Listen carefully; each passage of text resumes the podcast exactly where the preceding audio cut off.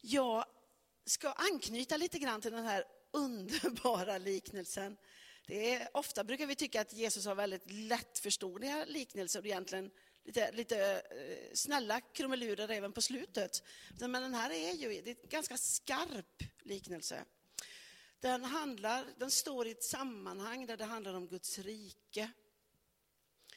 Så jag kommer använda den, inte bara att talenter är, står för, för, som egentligen är den vanligaste tolkningen kanske, utan att det står för förmågor och gåvor. Utan jag tänker mer också använda den i att vi har fått något ifrån Gud, ett förtroende att bära Guds rike vidare. Så där, där kommer så att säga min, min bibeltext hålla sig runt under den här lilla stunden. Världen har ju krympt för oss 2020, eller hur?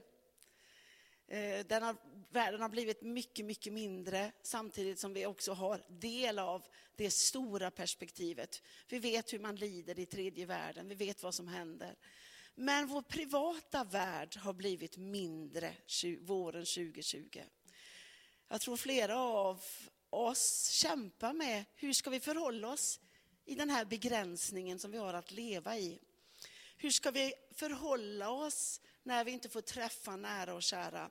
Hur ska vi förhålla oss när vi inte kan fira gudstjänst på vanligt sätt? När det inte bara är att smita in i kyrkornas öppna dörr, utan att det finns restriktioner.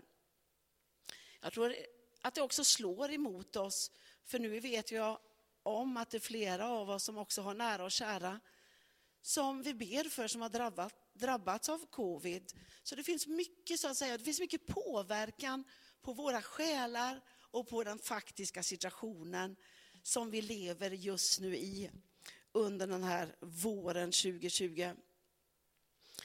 Eh, vi har ju restriktioner, vi har saker som vi inte får lov att göra, inte bör göra. Och om man tänker så här att det är ju inget nytt i Guds rikes perspektiv. Om man tänker rent historiskt så har det funnits så mycket restriktioner, så mycket får inte, bör inte, du förbjuds. Och det är inte Anders Tegnells vänliga påbud, utan då kan det vara regeringar och arméers påbud som gäller. Till exempel att du får inte fira gudstjänst. Du får inte, inte ha ett du får inte ha söndagsskola. Så jag tänker dra lite den här kopplingen kring att det faktiskt finns, även, så att säga, det är inte första gången som vi som kristna möts av restriktioner. Det är inte första gången vi som kristna och tro Guds folk möts av begränsningar, utan det har varit en del i våra gener, en del ända från begynnelsen, ända från början så har det funnits. Bibeln ger ju väldigt tydliga sådana exempel. Till exempel när Israels folk, en del av dem fördes bort till, till Babylon. Där var det restriktioner. Där var det restriktioner när det gällde egentligen det där väldigt privata livet. Vem får du lov att be till? Och Daniel, han, han trotsade den restriktionen. Det vet vi. Han öppnade fönstret och så bad han flera gånger om dagen till sin Gud. Och Gud verkar i tider utav restriktioner. Gud verkar i tider av begränsningar. För vi tror på en Gud som inte är begränsad. Vi tror på en Gud som har allt i sin hand. Vi kan se bara den här situationen när, när Jerusalems församling utifrån ett yttre hot, utifrån att Jerusalem förstördes, så var ju församlingen tvungen till att liksom fly därifrån och det är det man säger var starten till att den lokala Jerusalemförsamlingen plötsligt blev en världsvid tro. Så Gud är inte, är inte begränsad. Gud är inte beroende av våra, våra restriktioner. Och Gud håller också sin förföljda kyrka alltid i sin hand. Men hur ska vi då leva i det här, är ju frågan.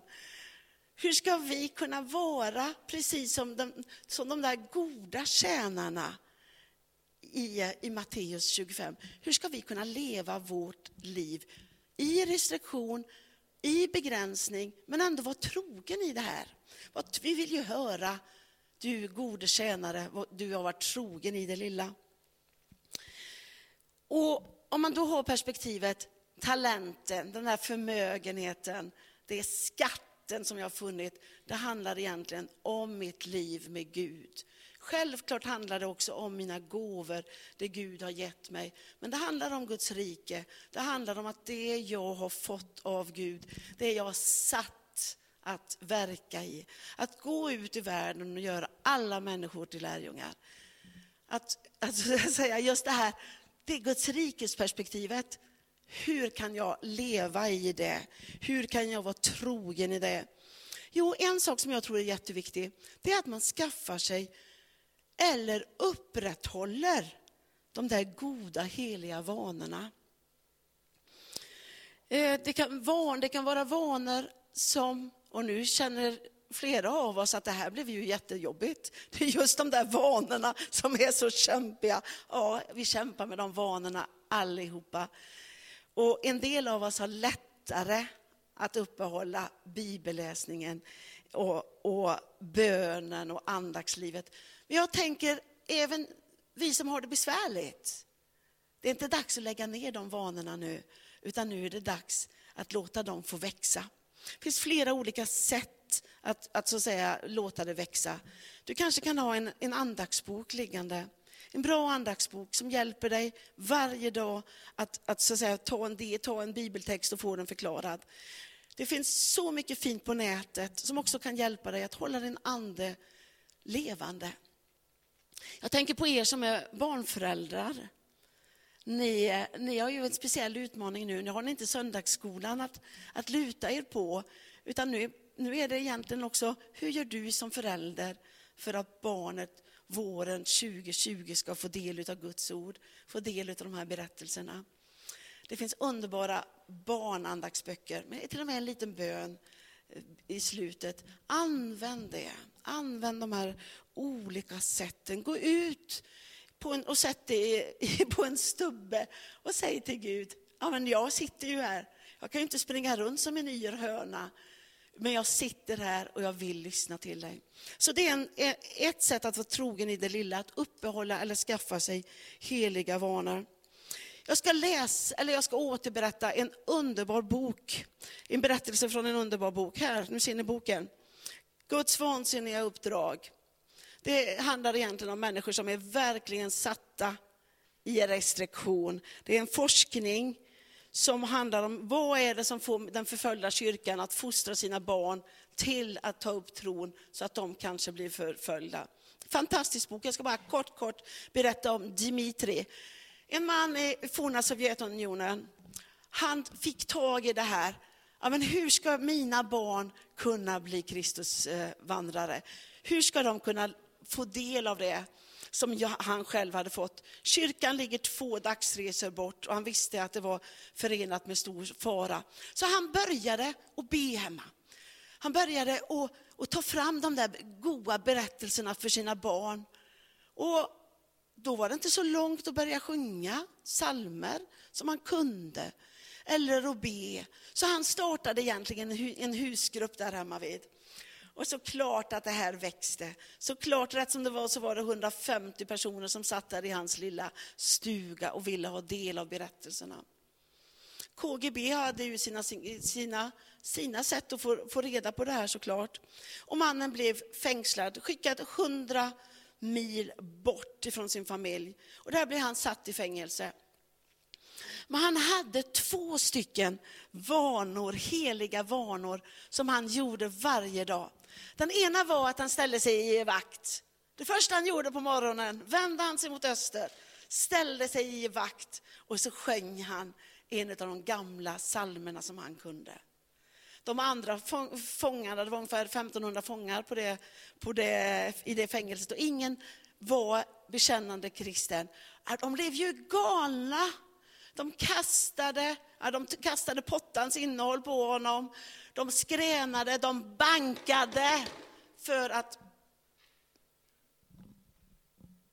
för att på något sätt få, få det att...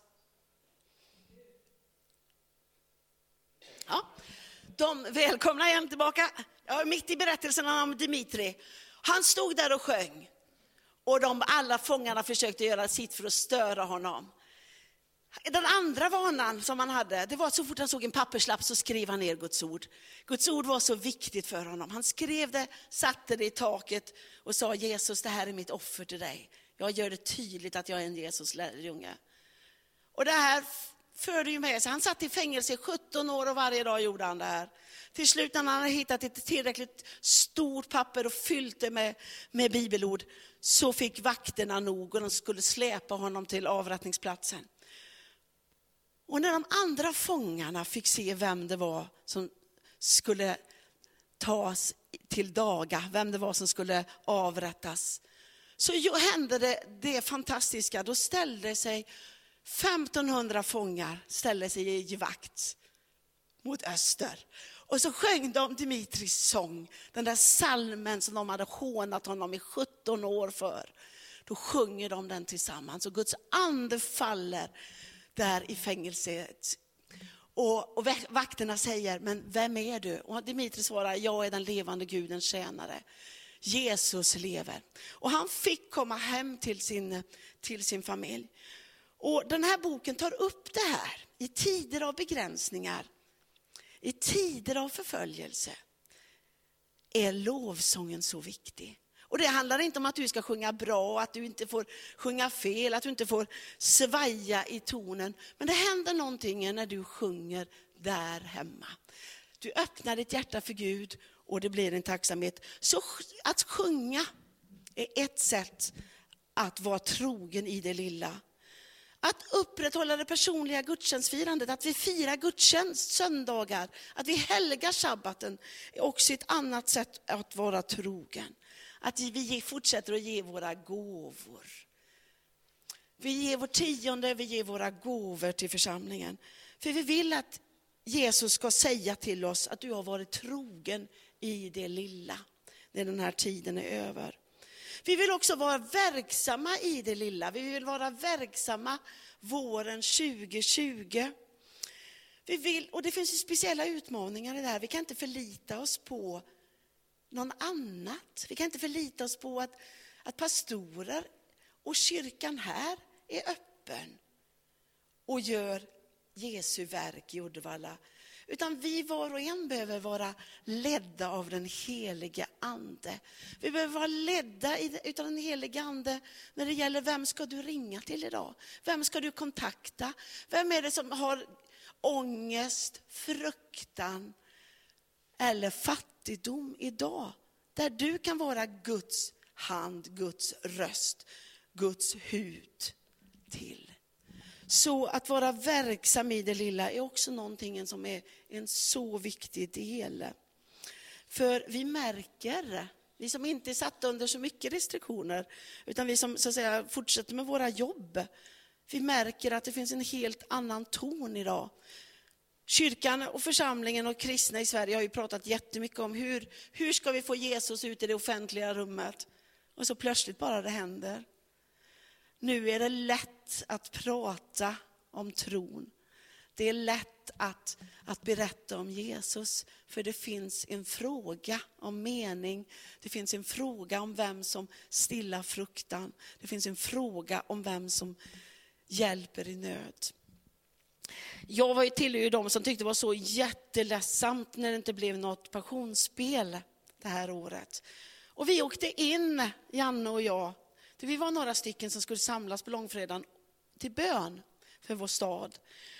Och precis innan jag åkte in så läste jag en krönika i, i eh, Expressen som handlade om Via Dolorosa i coronans tid. Som jag har aldrig upplevt att hon har varit, så att säga, varit tydlig med att hon har haft en tro, den här krönikören Jacqueline Wegerup. Men här gav hon, hon gav samma evangelium som vi ger på torget. Att Jesus gick kärlekens väg, att Jesus gick offrandets väg.